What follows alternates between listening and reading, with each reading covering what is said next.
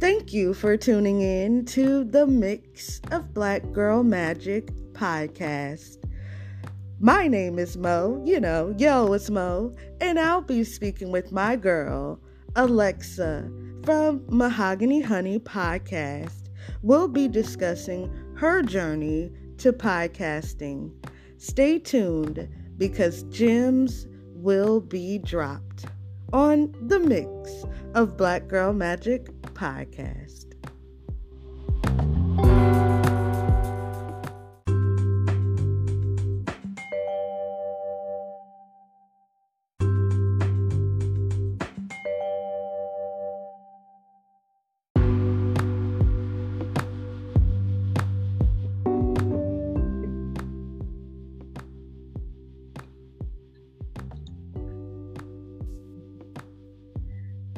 And thank you for joining us on another episode of the Mix of Black Girl Magic podcast. I am your host, Yo, it's Mo, and I've got a special guest with us today. Um, this is someone who has quickly become a friend. Um, she has an awesome uh, platform herself, and I think our brains sort of aligned. So I reached out to her. Um, ever since then, it's been like um, just a, a an awesome connection, um, and I am so happy to finally have her on an episode of the podcast here. So I want to tell you a little bit about her, and then you'll hear from the lady of the hour herself. So, um, not only is she a well educated professional, she is also someone who I think uh, immediately aligns with the mix of Black Girl Magic. Um, she is doing great work in the community um, through her platform of bringing more topics and issues to light. And so I want to give you guys an opportunity to meet someone who not only inspires me, but is an inspiration to so many others. So without further ado, I will introduce you to none other than Miss Lex Alexis herself. Um, hi, Lex. How are you? I am doing good. I am doing great, and I'm so happy to see you once again and to reunite and just continue to do what we do, which is great work. Yes. I'm excited to be on your platform. Um, you're doing great things as well. You know, great people align with greatness. So if you think I'm great, it's obviously because, you know, I think you're great as well. So oh, there's that well, part. I'm happy. I'm happy to be on here. But yes, tell me, something, me, tell me what's good. Okay, well, I definitely do think you're great, Lex, and I am happy to have you. Uh, this has been a long time in the making, but it is finally here. And um, today we're going to talk about your podcasting journey and kind of how you've ended up in this podcasting space. Um, so, tell us a little about your podcast, what it's called, and kind of what you do there. Yes, of course. So, I'm currently the podcast host, co founder, owner, whatever you want to call it, host and producer of Mahogany Honey, the podcast. Yes, Mahogany Honey, the podcast. That is my baby.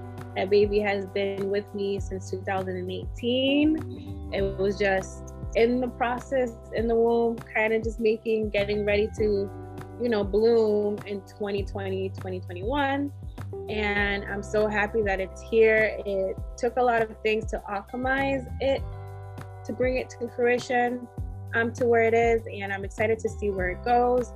Um, I have so many things envisioned for it, and the sole purpose of it, so people can get a little background on it, is predominantly to serve Black indigenous people of color um, when it comes to just recognizing individuals who are making a difference in their communities pretty much i wanted to highlight that i think that at times we are only seen as either we're the athletics we're the people you know or entertainers but we're just so much more than that. We just need to highlight the people who are pretty much bridging the gaps and are in the community doing a lot of great work. So I'm so glad to have you here because you have really created a space where people who are not entertainers and people who are not athletes uh, but are professionals doing the work in their communities feel really comfortable to share, to talk about things that they don't often get uh, to be heard about. And and so i really commend you for doing that lex. It really for me pushes the idea of solidarity. And it also is encouraging and empowering for people who may want to to speak out but aren't sure how to do so.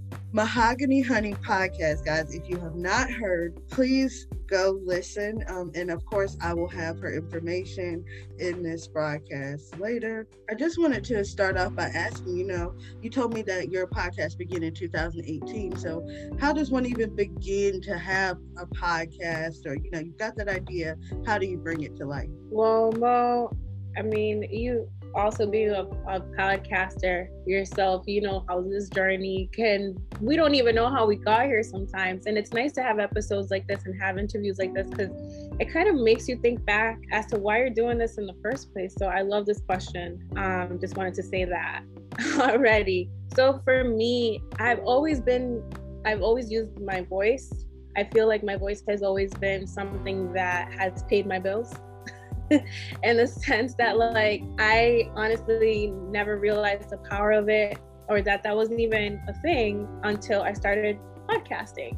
Weird enough. I think at times we overlook our talents because we put so much emphasis and focus on academics and like what we read, being well read, right? And just like overall having all these experiences and whatnot that we tend to overlook like other things like our voice. So I started as an advocate um, in social services. And I would pretty much start speaking in public in front of a lot of people. And, like, for example, courtrooms. We all know that those can be nerve wracking spaces. Also, just in, like, let's say institutional spaces, I was, when I would be in academics, I would be always be like, oh, can you present this? or when I would be at work, they'd be like, hey, can you actually do the training? Can you actually like host our meeting? And I'd be like, well, why me? You know, like mm-hmm. why like why does it have to be me? And I realized that without intentionally doing it, I overpower a room. And I've tried to work on that sometimes where like learning when to speak and learning when to listen can when you're a host can be somewhat difficult. I don't know if you struggle with that sometimes, but like for me, at times I'm like, okay, but I'm working on it. And the great thing about podcasting is that it enhances those skills. For me, just to like continue a little bit further on, um, I was in a social service um, work aspect and I was actually going to school for urban education.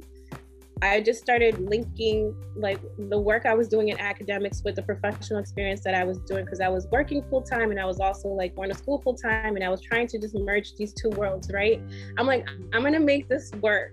I'm to bring meaning and purpose to everything I'm doing. I've always been very intentional about everything I do. I realized that there wasn't a lane for me. There wasn't a lane for me in the sense that maybe there there was, but I just did not have direct access to it. And I think I'm honestly still looking for it. At the time, my chairperson, who was program director for my program of being an urban ed, they were like, Alexa, you're not an educator, but you're a social worker and so we still need you. And i was like how can you use me if i'm not? And like i don't necessarily see myself as a somebody working in an education building if that makes any sense. Like a, P, a pre-k through 12 institutional space. Like i don't think that's me. So they were like no alexa you actually are very necessary because the people who work in these institutional spaces don't get the real scope of what's going on in these urban inner cities. You're in the streets like you work the streets literally you get paid to work the streets. They need the, this knowledge. And i was like well how, how do i do that? Like how do i basically was like okay i'm going to start doing research on how to bridge the gap between social workers and educators. And i did a whole research thing on that. And i my professor at the time was like, you need to start thinking of unique ways to get information out, Alexa. And I was like, unique ways to get information out. She's like, yeah. She's like, when you're an urban educator, you got to be innovative. And I was like, I got to be innovative. What is this? Like, what are you saying to me? Like, it was too much for me at the time. And that was like 2017. I was only 27 years old. And all I wanted to do was party and get my paid, get my bills paid. paid. Like, I did not like I was just like in a whole different space that she was like trying to bring me into. And I felt like she was trying to do way too much for me. Like, you're doing too much, sis. Like, simmer down. And then I had another professor who was like, okay, now that you graduated law school. And I was like, law school? I was like, sis, simmer down. Like, I can barely put it together. I barely got across the finish line for you to be pushing law school on me. And she's like, it's in you. You're an activist. Like, everyone sees the potential in me. And I'm just sitting here, like, I'm tired. like, yeah. I'm tired. and I just want to, I just want to rest. Like, I just want to chill. Because okay. everybody just leave me alone. In 2017, I graduated and I just kind of took like a brief rest right? Like I just was like, I need to just figure out what direction I want to go in, what's my next job, because I wanted to get out of social services so bad. Like for me, it was just too much. It was burn, um, it was burning me out, and I was like, I need to start doing policy work. So when I graduated, I actually wanted to go to DC to do educational policy. That was like my goal, right? Yeah. DC never called me. DC still got my application. DC still got my application floating somewhere. I don't know, along with so many other places, right? My girl loves so, DC. What's good? I was actually just there to continue. I continued to work and obviously whatever was paying me the bills, which was still social services. And I'm like applying to jobs, nothing, nothing's coming about. And I was like, I need to, I have so much to say, like about the things that I observe in my work to work, like when I'm in working in the juvenile justice space. There's so much unethical things that are going on here. And not just that, but also just a lot of things that I've noticed can be done differently. And there's so much resistance here. Like, who do I tell this to? So, who do I right. speak to about these things, right? And so nobody would listen to me. Everyone was like shutting the door on me. Like I went to this lady who worked in the department of like the school. It's like a school department uh, within the juvenile justice center. It was like an office where you go and basically they're supposed to help kids who are in the foster care system or just juveniles who are might be in like pretty much going through correctional like the system. I was like, hey sis, hey, I will work here for free I will intern for you. Like I okay. no, dead serious. I was like, I just use me. Like I will do trainings because social workers right now really do not get an idea or do not understand to the full capacity how to use the educational system where basically these kids spend most of their time right, right. and so she was like no sis we don't need you here. Like we got way too many of y'all already. Like don't come here stirring the pot. And i was just like all right. She didn't say it in those words but that's how it resonated with me. Yeah, um she was like no thank you for your services. And i was just like wow like you're having people who are actually educated who work here already and you won't let them in? What's going what's really going on here? Are you here for them or are you here for an alternative reason again with the unethical thing sometimes that i felt like i was crossing but i really couldn't say and i feel like you're going crazy and delusional right? Quote unquote. I'm over here and i was like yo systematic institutional oppression is just so real. It's eating at my soul. I don't want to do this work anymore right? So i completely quit. I'm like i'm done. This is not god please i'm gonna take a leap of faith music yes. like pave the way, right? Pave the way.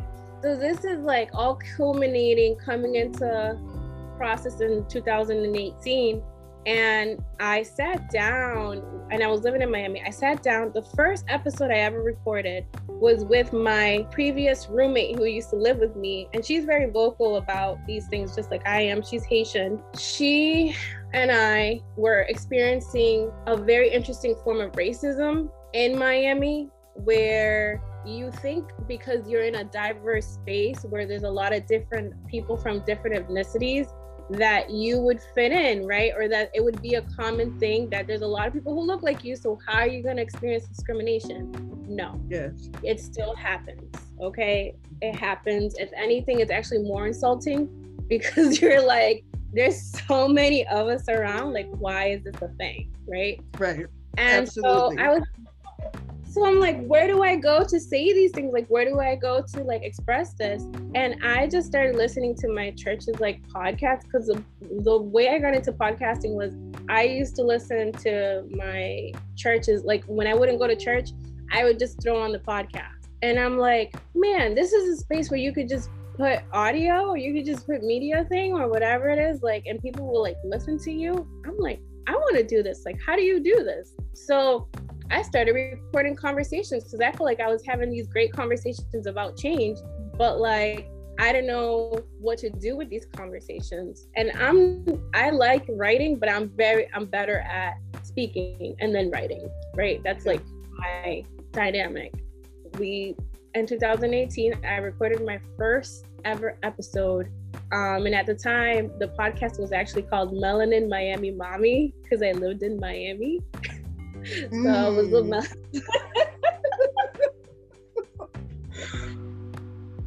oh, and my M's. roommate helped me.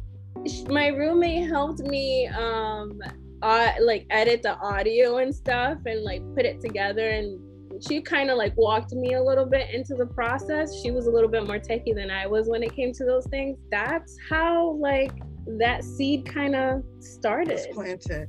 Wow. So that almost to me just seems divine Lex to be influenced by you know listening to a church or listening to a pastor and then that really influencing you it's like yeah there's a message in me as well and i'm happy to hear you say that because i've always felt that um, in the past when we've talked you know a lot of times like i'll quote scriptures or i'll like say something that I think resonates with my spirit just as much as with my advocacy. Um, yeah. A lot of this is based on um, morals and ethics when you look at systemic oppression. And you also encounter those blocks just like you do in in life and like those are things that you would take to church or those prayers that you take to god and sometimes that's what you are venting when you get to the podcast or that's the thing that moved you to make that episode and you're just like that's what I'm going to talk about next time. I hear myself saying that a lot of times, like, I'm going to talk about that on the next episode just because it resonates. And so I also wanted to touch on the thing where, where, you know, you would run into this space and offer yourself as a humble servant um, to do whatever is your calling and be denied you know, um, because that's the thing when we feel like we are just here to do what God has called us to do. I know this is how I can be a blessing to someone. And then it's like, oh, nah, like, nah, you know? So you kind of question that. And then you realize that, hey, God was actually using that no to push me into my yes. And so I believe that this podcast, Mahogany Forum, which sounds a lot nicer than. Oh, wait, was it Melanin Miami Magic? Mommy, yeah. Yes. So funny. Because my friend was like, "Ah, oh, sis, do you kind of want to like, uh, like go with a something a little shorter, or like?" Uh, she kind of was like trying to hint off, and I was like, and I'm like, the Taurus and me, I'm so stubborn. I'm like, no, I want this is it. Like this is the, the spice. This is what I want it to be. Okay. Right? Okay. So, I get that. And it and it helps you to uh, realize that like yes, these things are changing in me. Like I can change the name, I can change the system, I can change you know what I'm saying? So it really is a journey that allows you to like be your best self and actually be of service in the way that you feel like you can be the biggest blessing. shout out to the Mahogany Forum podcast, formerly known as Give It To Me Lex. Melanin Miami Mommy. okay, I love that. Um, and so that leads me to my next question because it seems like you starting this podcast really had an impact on your life, on your career, on your professional choices. How do you feel like starting the podcast impacted you in real life? Because, you know, this podcast exists on the internet, but it's like, how does it change the way you're living? It's my lifeline.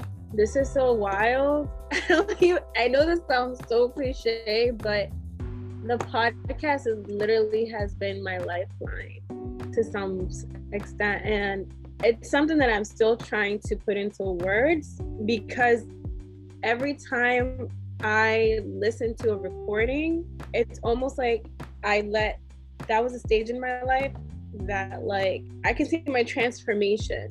Like I it's like almost giving me permission to to go on to the next phase. Like, all right, you did that. My soul is at peace because you did what you felt like you learned whatever it was that you needed and you put it out there into the universe. You're letting the universe know that you went through this process. You're applying whatever lessons you took away from whatever life threw at you. Now it's almost like you can go on. It's weird. I can't yes explain it, but like that's literally how like it feels for me. Like it's been I can see my growth. And because I can see my growth, I feel like I can keep going. Yes. Does that make sense? That does make sense, and I'm I'm happy to hear that it is relieving you, um, and allowing you, you know, that room to to grow and give yourself like grace to to let that go or or bit that, purge that. That's a hint to our, our old podcast episode, but to purge that and start to make some lemonade. Are you is there anything tangible like have you, you know, started buying a new outfit or do you go to a different restaurant? Is there anything like you can quite put your finger on that's really changed your life? Okay, tangible. Like for whatever reason, be ever since I started consistently putting episodes out, I've been abundantly blessed and and where my finances somehow some way has been like consistent. I can't explain it even if it's not directly from the podcast, but I'm being provided for.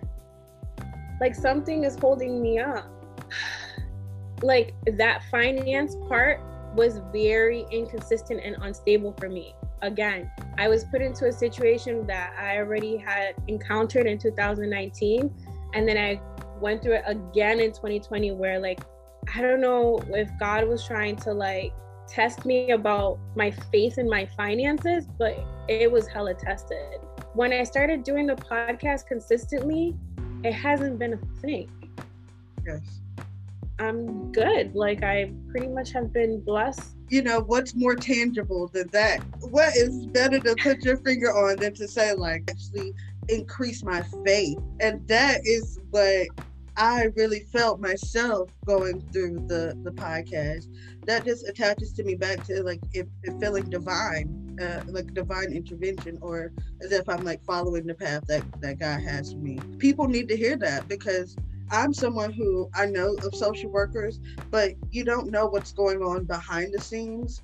And I'm so compassionate that you know I, I, wonder about those things. And you were really someone who gave me the insight as it was first like, okay, well, I'm going to get out of this private sector and I'm going to go to the nonprofit sector, you know? And then I spoke to you and you let me know like, Mo, it could, it could be there too. Um, and you know, that, that really um, blew my mind in a way that it was right. I had heard of people um, experiencing that. And in, in some way I just didn't, I couldn't put my finger on it. Um, and that just leads me to like, a lot of times it is that like when you know somebody who who's going through it or you get that recommendation then you could go for it or like you kind of know you hear about what it is before you step into it and that like alert your red flags and so that's also why i wanted to talk to you about podcasting because you can hear from what you've shared so far how not only could podcasting be freeing um, and liberating but it can also be the tool that brings you to your purpose. That also requires the faith to believe that, like, if I go for it, then yeah, God will be there. Um, especially if you feel like that's your your talent or your special thing. I want to, I guess, next like move into the arts and culture. Uh, we talked a little bit in the past about you working in a nonprofit sector and uh, dealing with the arts. And you know i know you also have a background with with social work. Was there ever a point where like those two things merged for you where your social work merged with the, the art sector? Oh yeah i honestly didn't think about it at the time. I guess because i was so like hyper focused on being a social worker so like i was just i had social worker like glasses on right like everything you would i would see it was just like social justice lens, like everything social justice that you don't really like necessarily see how the arts at the time could have played a part into it. And but I always loved the arts. Like I was like, well, what else do I love aside from doing social justice work? Oh, Alexa, you paint. Like you paint. You're constantly going to art institutional spaces. You're constantly around like hippies and artists and like people who are doing freelance work. Like just do something that you enjoy do something that you enjoy and that's how i got led into working into an art organizational space it's so interesting because when i first started i actually started at ARTECHOUSE arctic house is an immersive it's an immersive art space that's actually for profit and what they do is it's pretty much they're using science technology the arts overall engineering i guess you can say to put like an exhibition together. Where when you go in, it's mostly like lights and it's like pretty much an artist exhibition space and it's very like very dimensional work um, but also immersive in the sense that it uses like sound. So it's almost like you're encapsulated into this one you're part of like this exhibit if that makes any sense. Like you're part of the art. And i worked there and most of the time it's dark in there. And i felt like once i transitioned out of working into social services it's almost i needed that darkness in a weird way to kind of just like feel like at peace where i was in a space where i was like super extroverted. There was so much hyper focus on me that I felt like I needed this kind of gave me like rest. I love the fact that I was able to educate other people about the exhibitions. I was able to kind of guide them and be like a a visitor experience person of like, hey, this is a piece that we have, and I love talking and I love hosting. It just worked for me. I got another opportunity to work for this other art organization that is really well known among artists in, in Florida for local artists. And it's like one of those art spaces that was like very raw, very like respected because it's pretty much where um, a lot of artists started from Miami and have pretty much gotten their their work showcased. It's called Locust Projects and I worked there for a bit. I loved working there because that's where I actually saw the connection between the arts and social justice. We had an exhibit piece come on on pretty much women who are going through oppression, like who are in oppressive spaces, especially around the brown and black community. And I didn't realize how impactful her piece was because you can't see it at first just based off like what you see like in front of you. But once you start like immersing yourself into the like exhibition, you're like, oh my goodness. So she makes basically replicated her room. This is her room, and you can see little bits and pieces of like the oppression that she's pretty much trying to tell you about in that exhibit. It was it's it's initiates conversation. It starts a dialogue without so much chaos. Sometimes when you're trying to do activist work, a lot of people don't want to hear you. They don't want to listen. They want to like either see something or have something that's gonna start a conversation. And that's what the arts does sometimes. Like the arts actually like starts people from actually creatively doing things from how we're used to doing things if that makes any sense instead of doing it in the systematic way that you usually do it in like uh instant like in a like a like let's say like a um, social service space or just like overall corporate space the arts mm-hmm. kind of go hey like let's look at it from like a different point of view. Do you see yes. like how so that's where i high i have high regard for the arts and culture. For me it came about to it related a lot to me and resonated emotionally for me because of i was also in a space where i was seeking my identity more. I knew all along that i was afro latina. I've always known that i'm black. I've always known that like this is the thing. I just never knew how to insert myself into certain conversations because of people thinking I'm one thing or another thing. And I'm like, I'm Afro Latin American. This is really like, this is the thing. I'm a Black person that happens to speak Spanish because of colonization. Like, same boat, different port.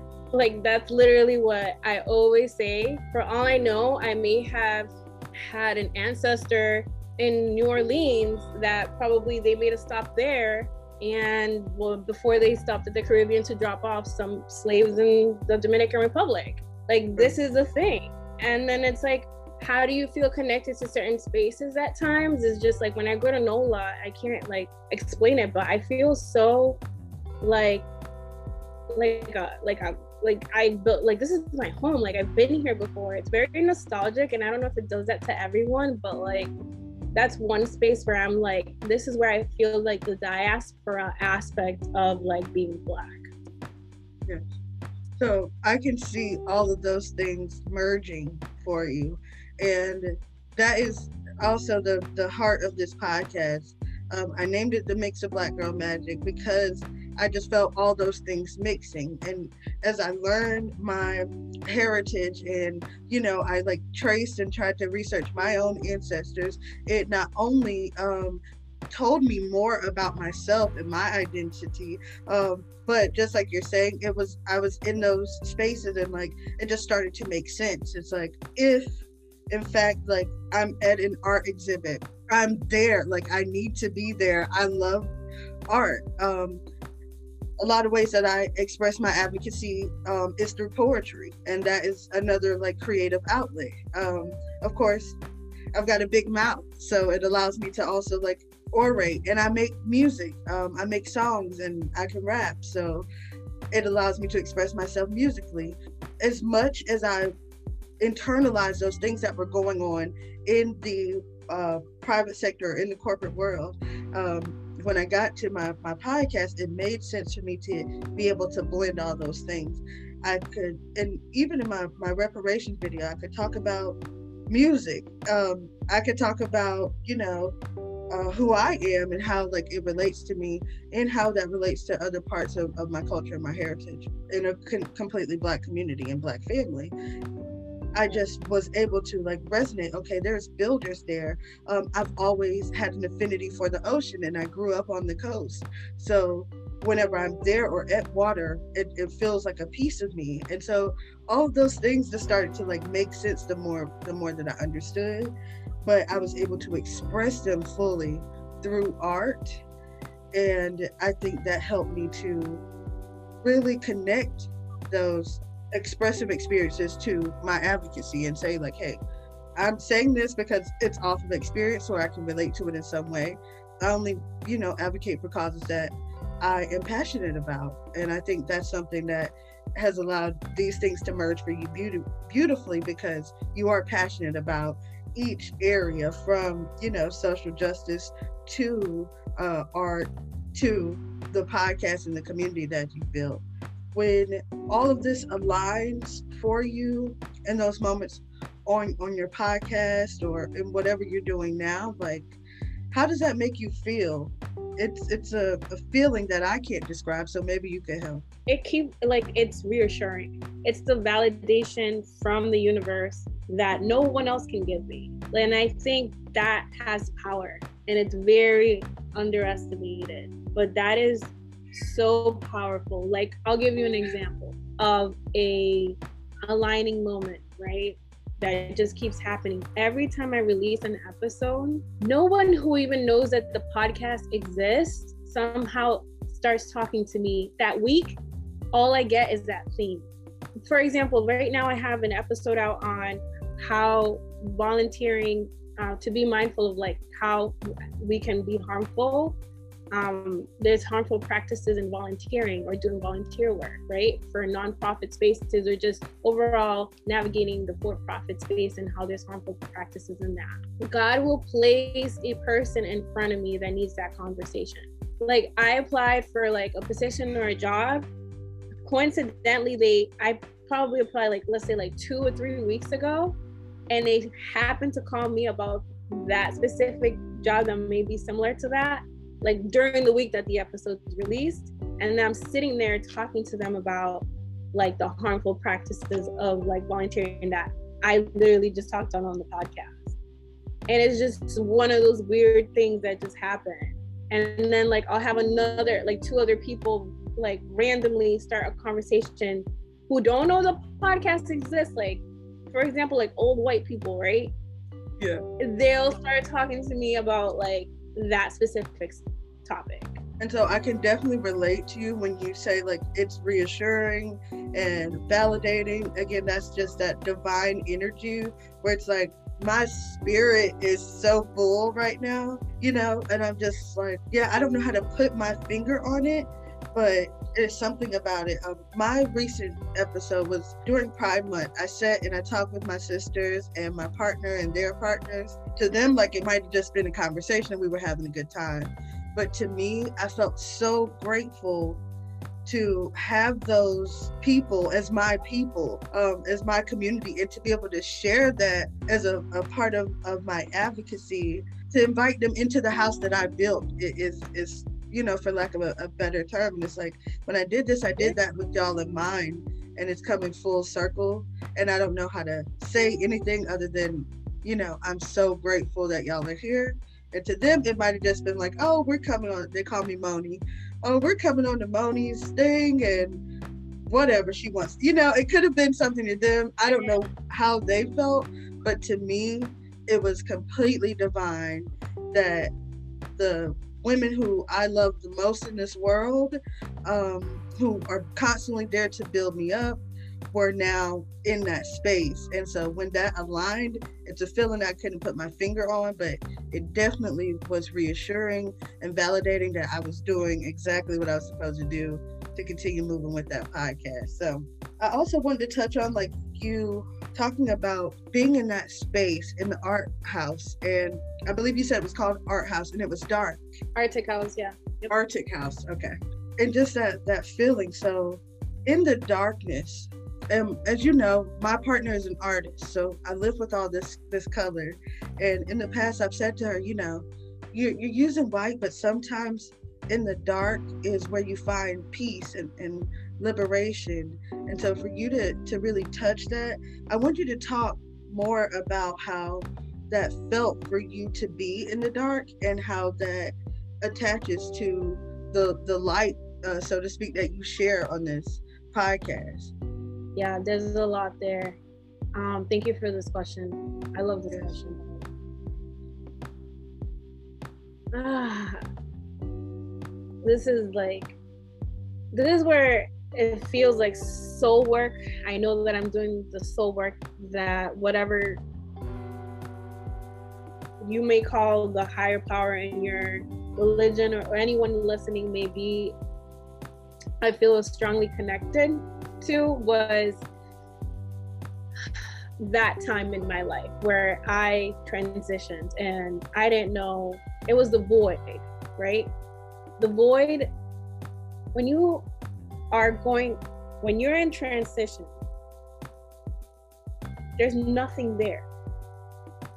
There's literally you're building it. You're pretty much it's a it's a pause. It's a whatever what would church call it? Selah okay. Okay? Sorry i'm having a moment i'm i'm appreciating that because I can I can feel your energy and how much that that period means to you based off of who you are now. And like, mind you, this girl is in North America right now. but I feel your energy so strongly, Lex. Um, so I really want to thank you for for that, and just like hopefully, you know, to to bring out a little more insight for me. You know, being in the darkness is a place of peace. I think people close their eyes when they meditate. A lot of times when I'm at the water, I'm at the beach. It's like to close your eyes and then open them and see like God's creation. It is super inspiring. Was that how yeah, it was for you? Yeah, and I'm very defensive now about like like respecting that space of like grievance at times because when there's death at times there's like you like people need to feel it. Like you cannot i hate when people try to rob you of your bad experiences if that makes any sense. Like i know people want the best for us and they want us to be happy but at times that can be selfish too because people need to feel whatever they're going through at times. And there's a because then they're gonna you miss the lesson. And then it's like you're gonna continue your whole life trying to make sense of that lesson because you never gave yourself that pause. You never gave yourself that moment of to feel your change to feel your transformation that's like happening. What's that shift like there's a shift going here. You need to feel it so you can have hope. It sounds wild but like no one wants to sit in darkness. Like if anybody was like hey you want to sit in darkness with me? Like no i don't want to sit in like obviously that's you go to. Like that's your first like you know reaction is like who wants to be sad? Nobody wants yeah. to be sad.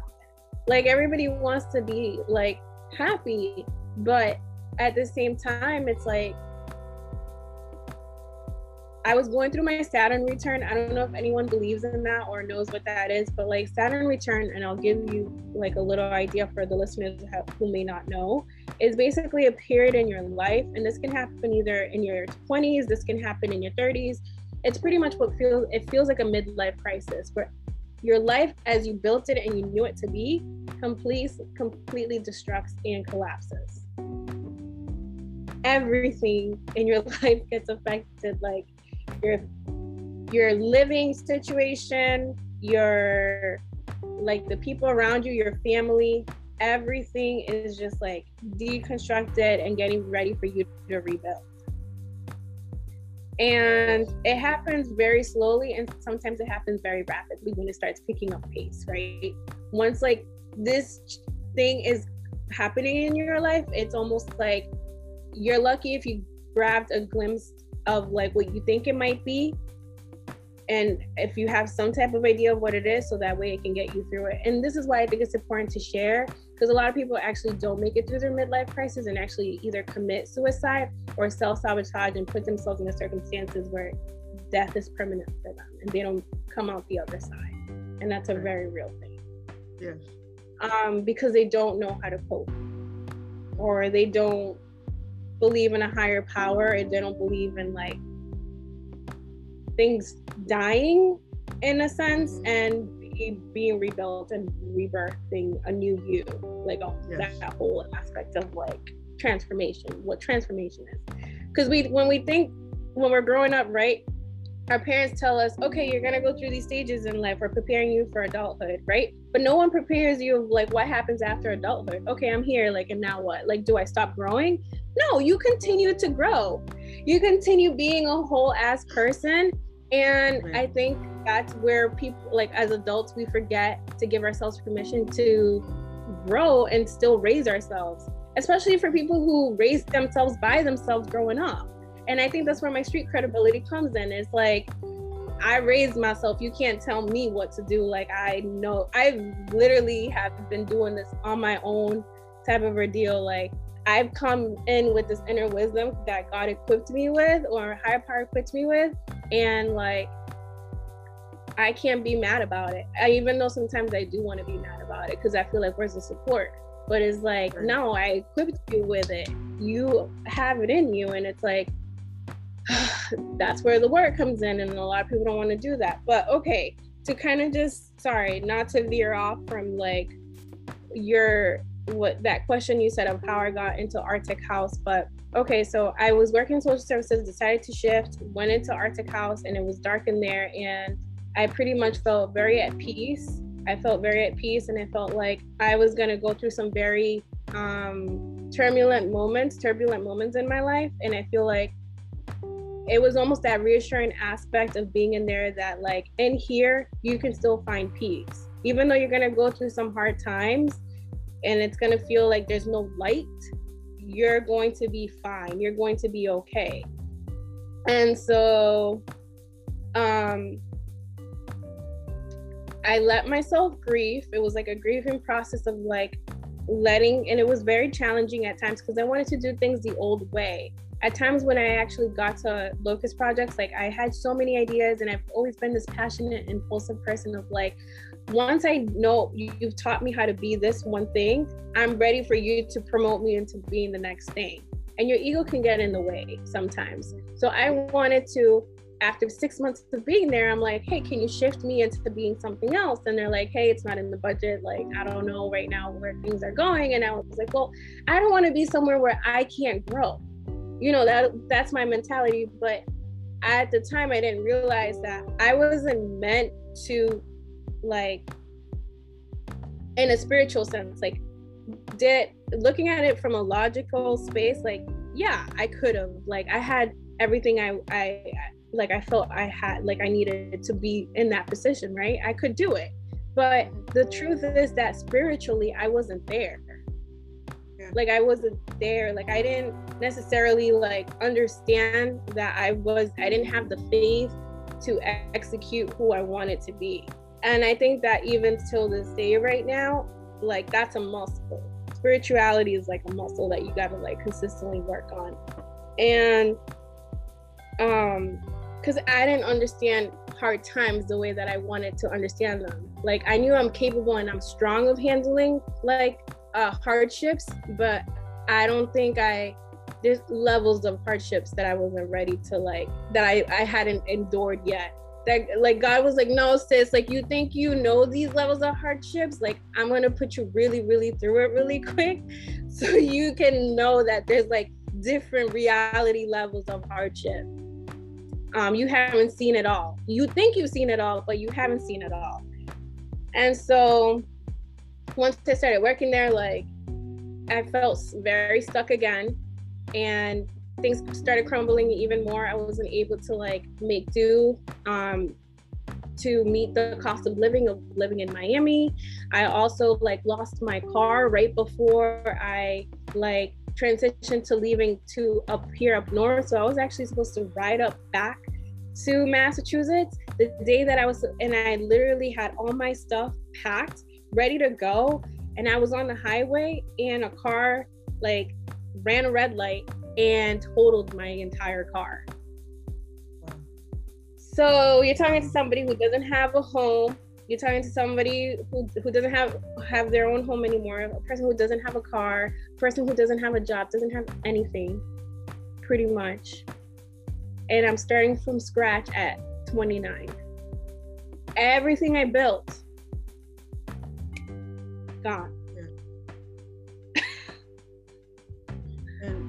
I can relate to that. Um, it's so much of what you said, like, and most importantly, I think it's just that point of like rebuild. I keep hearing you say rebuild, rebirth, or reborn that happens that happened in that darkness i think and um, i wrote down two things while you were talking one was the feeling of why not me because you know your strength you know you're ready for that next thing like you believe that you can do and take care of whatever until you feel like why not me and then um, i wrote down will you trust me and to me that is the next level for that that higher power um, that we're not always prepared for.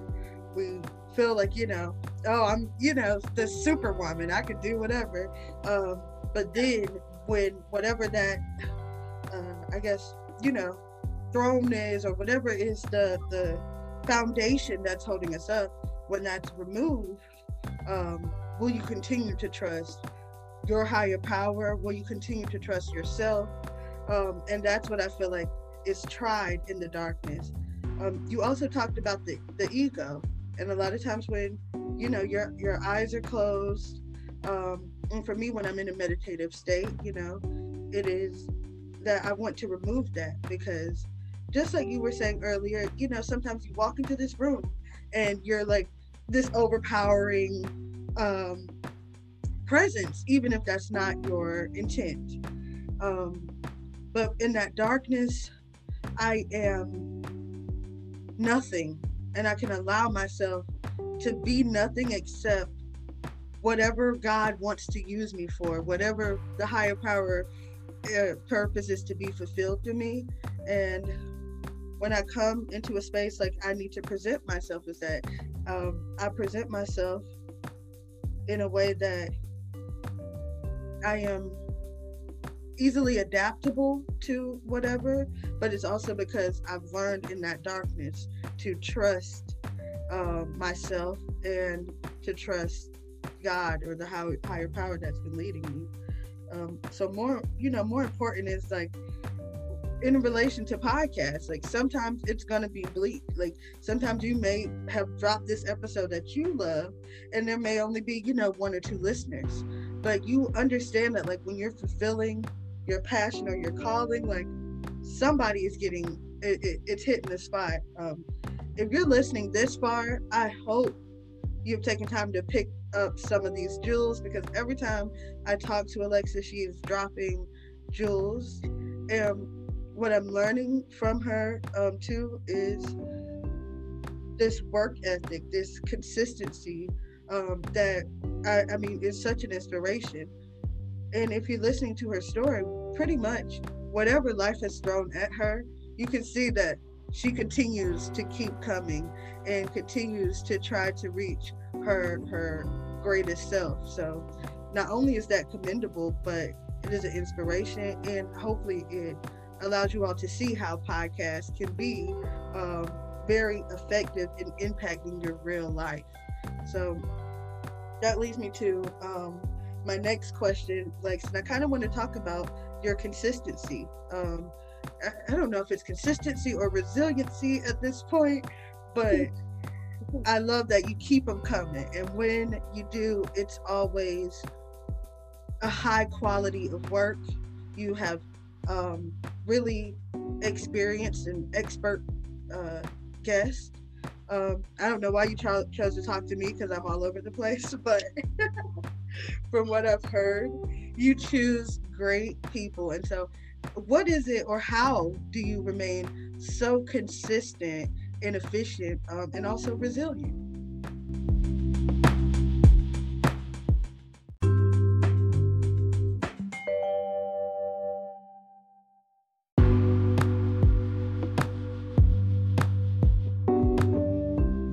So, as I said, gems have been dropped, released, sprinkled among us all, and we have more to come. Stay tuned as we finish out this episode with Alexa from Mahogany Honey Podcast.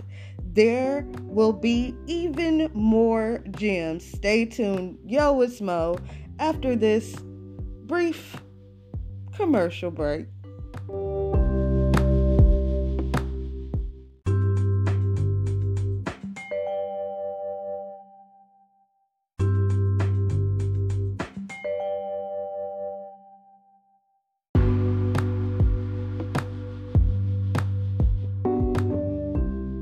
It's very challenging. I'll start there. Um, consistency is very hard, as any freelancer may know. Like, you basically are your own authority, I guess, aside from God, you know, um, if you believe in a higher power, that is. Um, and so it's a lot of you pretty much uh, being organized. I think for me, the one thing that works in my favor is that ever since I was little, I've always been organized. Um. I've never like I've have a am I can I get messy sometimes? Like yeah, like anybody any other person who just like you know you have your moments where you just don't want to like whatever like you eat something and you like might leave it there or whatever and you like kind of like yeah like that aspect of me like i'm not gonna get like crazy OCD, how people say it, but I am highly organized. I'm very like, and I think that's what makes me also like a strategic person is that once you are well, when you can see where things fall into place, like, okay, this is that category, this is that, you can, it just makes connections a little bit easier. Um, so that has helped me be consistent of like continuing to develop things. So that that's like a, a personal aspect of me or a professional aspect, I guess, that cross over as to like what I do. But I also think that putting my spirituality more into practice and exercising that muscle is really what has helped me be consistent in moments of darkness. Um, because when you, it's so hard to get, it's really easy actually, I should say, not hard. It's really easy to get discouraged when you're doing work that you don't have a blueprint for. Like it's really easy to be like you know what? I don't see the results in this. Like i'm gonna walk away from this. And i think you and i have talked about this how like we literally probably have thought about walking away like so many times of like okay maybe i should like shift into doing something else or whatever it is and it's like you got to stay at it. Like anything that ever grew to be great, it was because somebody actually like just kept doing something, anything. You could even, for example, like in your personal life, let's say that you decide to walk away from doing whatever freelance work you're doing, and I'm not temporarily, right?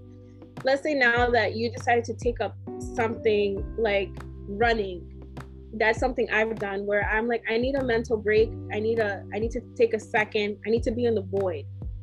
I need to be in the void. I need to be in my meditative space to figure out like why I feel this way. And I'll take up running and I'll create a whole schedule around how I'm gonna make running my thing for the next month.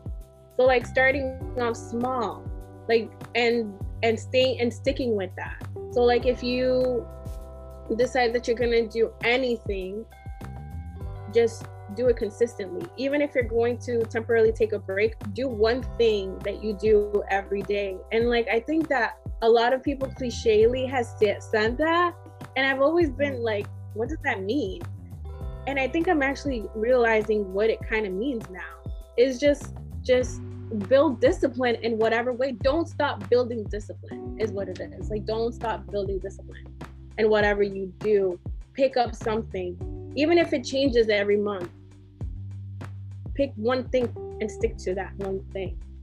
So, and then the resilience part also comes from doing the emotional work.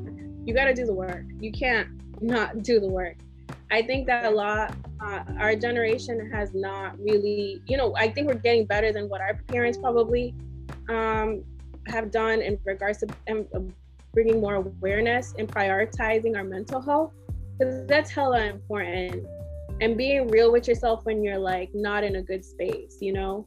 Like i don't think i'm happy right now. Why am i not happy? Like why do i feel this way? And like questioning why you feel that way um and talking to somebody about it like actually avidly seeking help when you feel like you need like some extra support that your family may not provide you or your friend may be able to give you you know? And um, being aware of codependent behaviors builds more resiliency. Um, at times we can be very codependent on collaborations right? Oh i'm going to collaborate with this person. I'm going to do this with that person. But what happens when that person doesn't come through? What are you going to do? You're going to give up? You know what I mean? So it's like those are easily discouraging things that can lead you off your path if you're not mindful of doing the inner work as to like why are you so dependent on that one person? Why do you think that you can't hold your own in that lapse, in that void, in that gap? In the meantime, until someone else comes along. Right.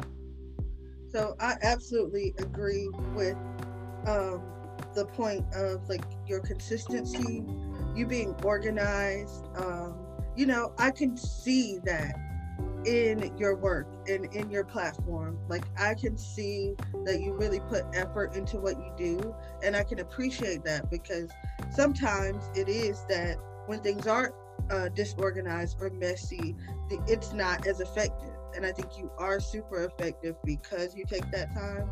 Um, and then also like you even having this podcast and, and coming to talk to me today or whatever. And it's just that you are someone who is super resilient. And so whether you're listening to the Mahogany Forum podcast to hear who Lex is talking to, or if you're listening to hear what kind of gems Lex is dropping herself, like I feel like in each episode you literally can take something away that is impactful in your real life, and that is what is, um, I think, my favorite part about your podcast and just you as a person. Like I like to attach myself with people who um, hold themselves to a higher standard.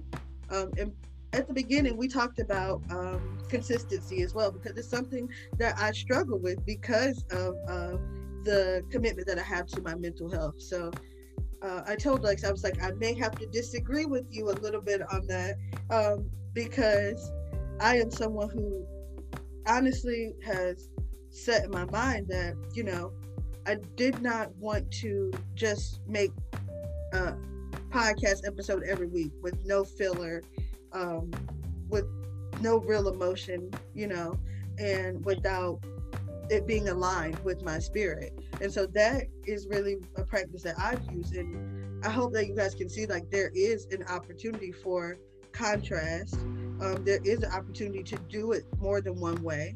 And that's okay, whatever your process is, um, you know, go for that. I'm one of those people who I really want to make sure that it not only aligns with my, my spirit, um, but I always am in my head like, oh yeah, that would be a good podcast episode, and I completely forget about what the I was supposed to be talking about, girl. So what I have been able to do though is find moments of collaboration.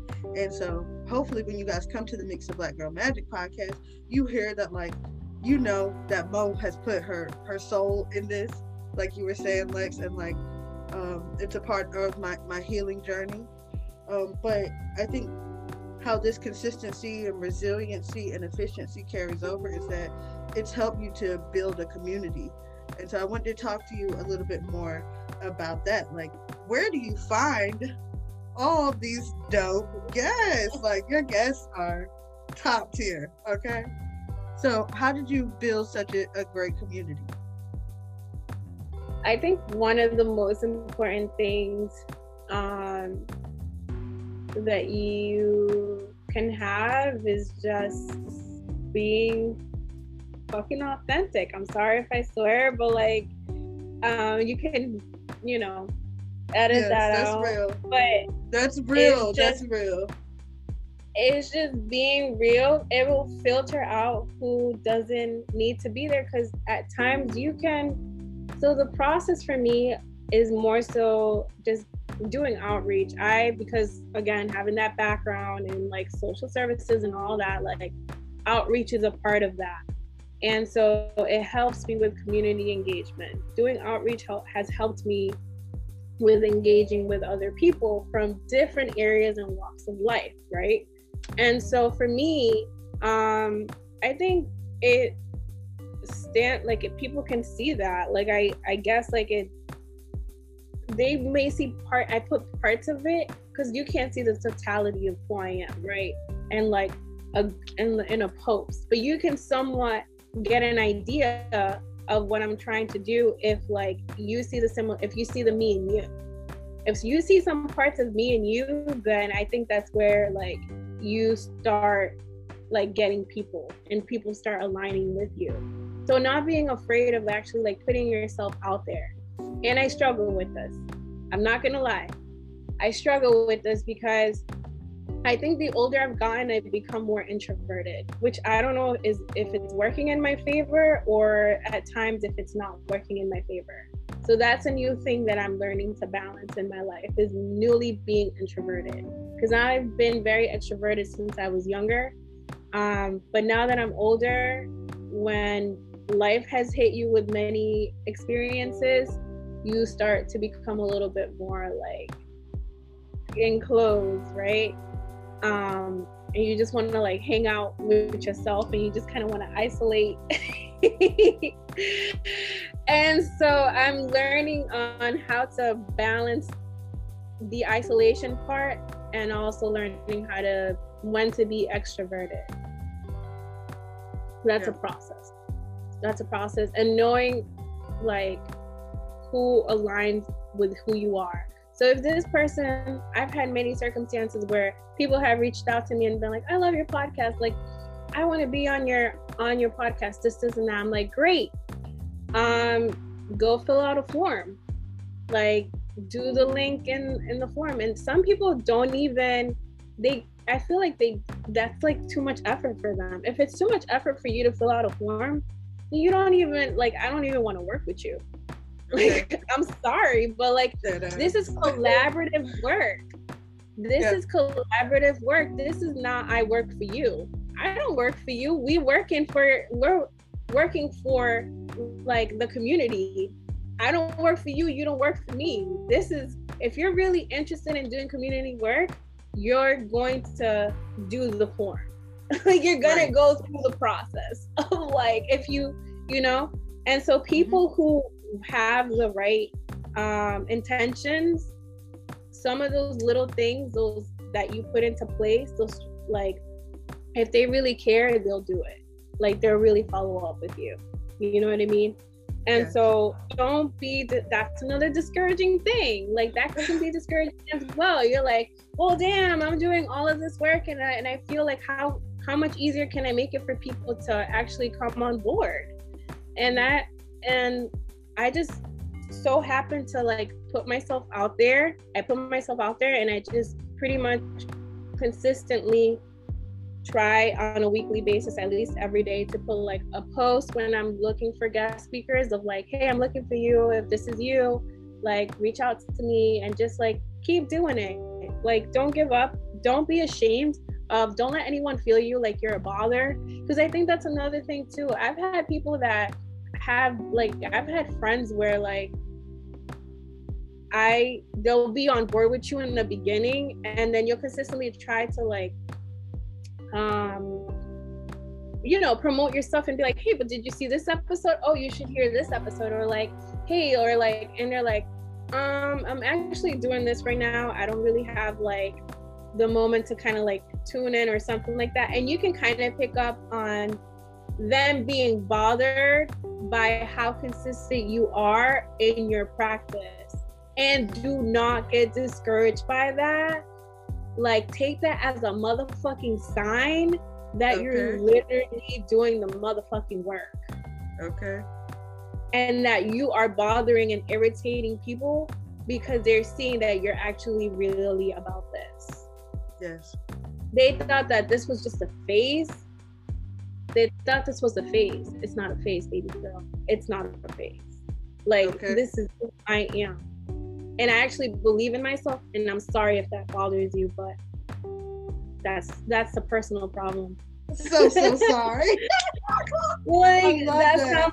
not like a personal problem. That's not a me problem, and it's sad because it's like you get to see colors of the people that you you know that you thought that were on board with you who genuinely kind of just don't get they don't they're not there yet. And you can't even be mad at them because it's like how are you going to be mad at someone who hasn't explored faith in themselves? Like that's right. that right. And so you can't even get mad at them.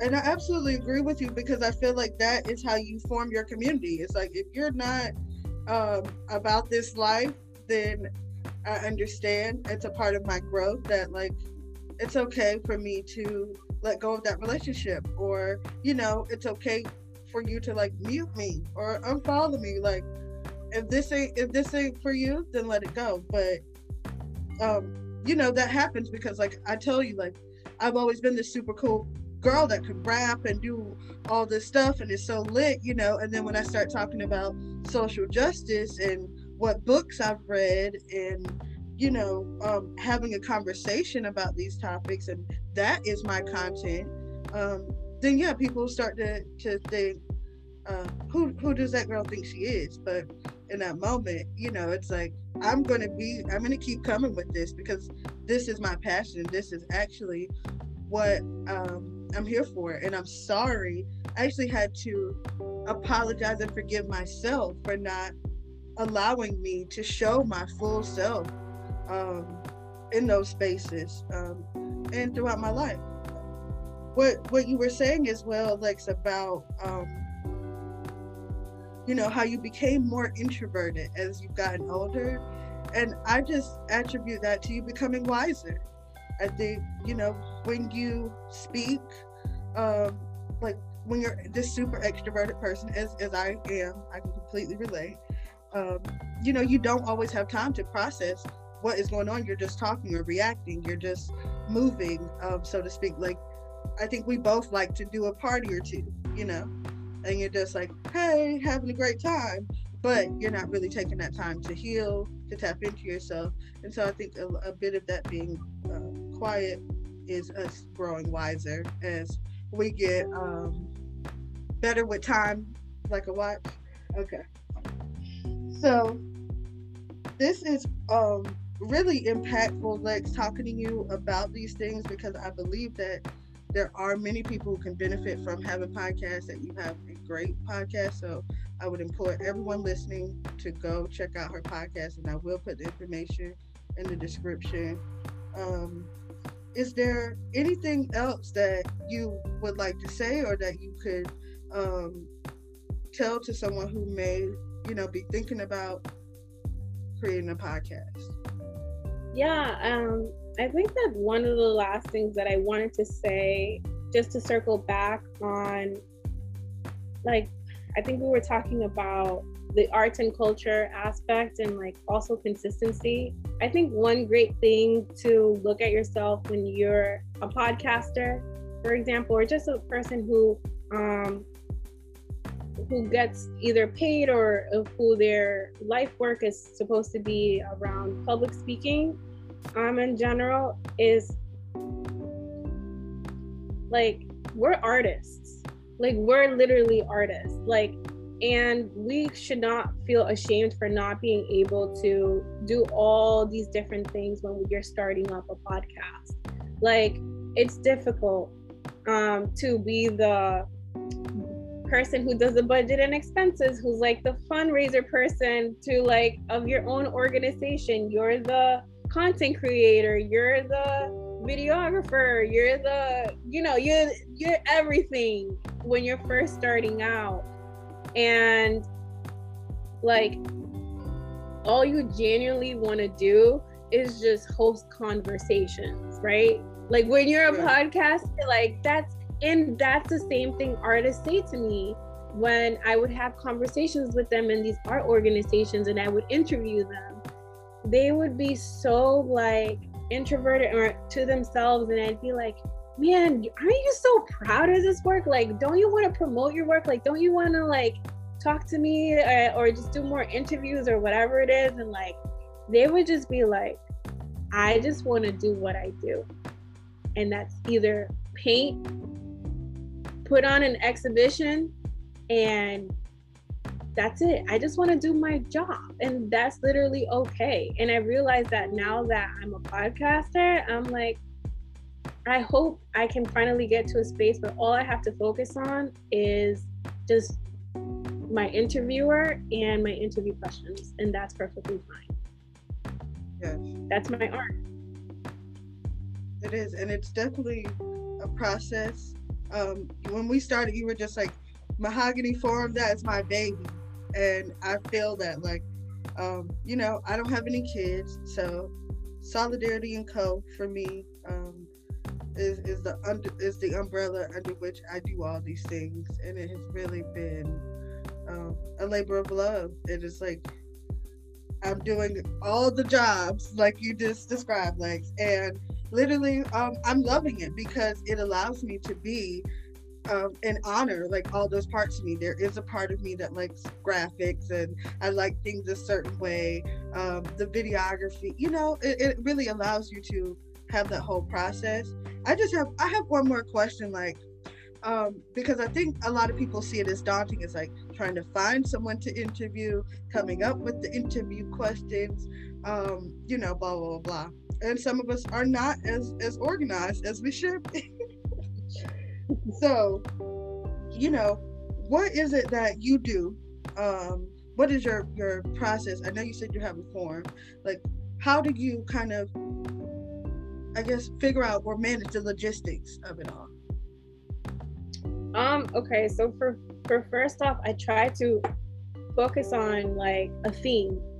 So, like, if my theme is I want to talk about like let's say mental health, for example, like that's gonna be like my niche. I'm gonna talk about. I'm gonna find someone who literally, or that person's gonna find me by me putting like these certain topics out of like what I want to hit around mental health, right?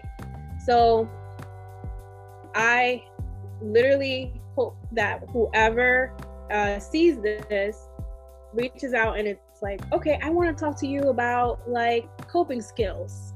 Um, and that ha- and obviously that has to do with mental health. So I literally, um, you know, send out an invitation. I send them an email, and I'm just like, hey, like, or they send me an email after they've done the form, and we link up and we set up a date as to like what works for them.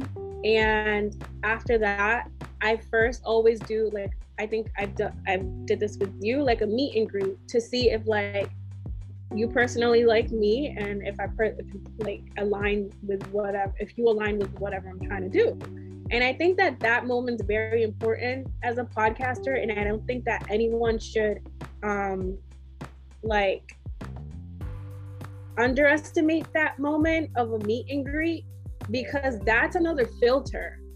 Aside from actually having people fill out a form, like doing a meet and greet is also very important to see if whether or not like this person aligns with what you're trying to do. I've had many people who send me forms and I've had meet and greets with them and I can literally I can I have like probably like a book full of people that I never interviewed because when I sat dur- when I sat down with them during a meet and greet, I was like, no. I'm sorry, but like come to me at another time when you have like a better idea as to like what you want to say or do. So you also can't feel bad mm-hmm. about the selective process. This is your platform. You can't let everybody be your baby. Not everybody can hold your baby. I'm sorry. Okay. Say that. like this is my reputation on the line too. Like you also and also it's their reputation on the line. You don't also want to misrepresent someone who like is kind of in a phase where they're trying to figure out like what they want to do. You know, they're not really clear yet. Um so that's literally the process in a nutshell. Yes. So um that was the tea. Y'all just got the process of the Mahogany Forum podcast. And like you know, one one other thing that you said that I want to touch on specifically is that you talked about you know um, being in that art space and merging art and social justice together, and it just requires you to be innovative and, and to be uh, and to think outside the box. So that is my um, spiel. If you guys are thinking of, of starting a podcast, do not be afraid to uh, create your own lane, as, as you touched on. Think outside the box, be innovative, um, manage the logistics in a way that protects your baby or creates boundaries. And, you know, whatever consistency looks like for you, embrace it. Um, that will help you to find your, your community. Um, what you have just heard here is two intersectional uh, Black women who are podcasters who have picked it up um, in the darkness and rebirthed themselves. And not only has it been an amazing journey for us, but it is something that we we are committed to as much as we are committed to um, creating a, a, better community for us all. And so, I really appreciate you coming uh, to talk to me today, Lex. You will continue to have my support. And if there's anything that I can do to support you, please let me know. Um, and the same goes to the listeners. If you guys have any questions about podcasts or anything we didn't cover that you guys want to know, let me know and we will follow up. Um, yeah. So, again, a huge and most gracious thank you to you, Lex. No, thank you so much. And respect the craft, you know, that's all it is work in integrity. Okay. Working in it. That's and all. That's, that's all. Period. um, and if you want to find me, like Mo said, um, you can find me um, at Mahogany Forum via Instagram, via Facebook and Twitter. I'm at Mahogany Forum and the podcast uh, I'm streaming wherever you get your podcast at um, via you can find it as Mahogany Honey the podcast. Okay, so you will not be able to contact her if you go to Melanin Miami. Mommy podcast. She's rested. She's rested. We put her down. Okay. so uh, Mahogany form uh, Mahogany Forum podcast again. Thank you guys for tuning in to the Mix of Black Girl Magic podcast with your host, Yo, it's Mo. I just had a great conversation with my girl Lex, and guys, come back again to hear us for the next podcast episode. Thank you again, Lex, and you all have a beautiful day. Bye.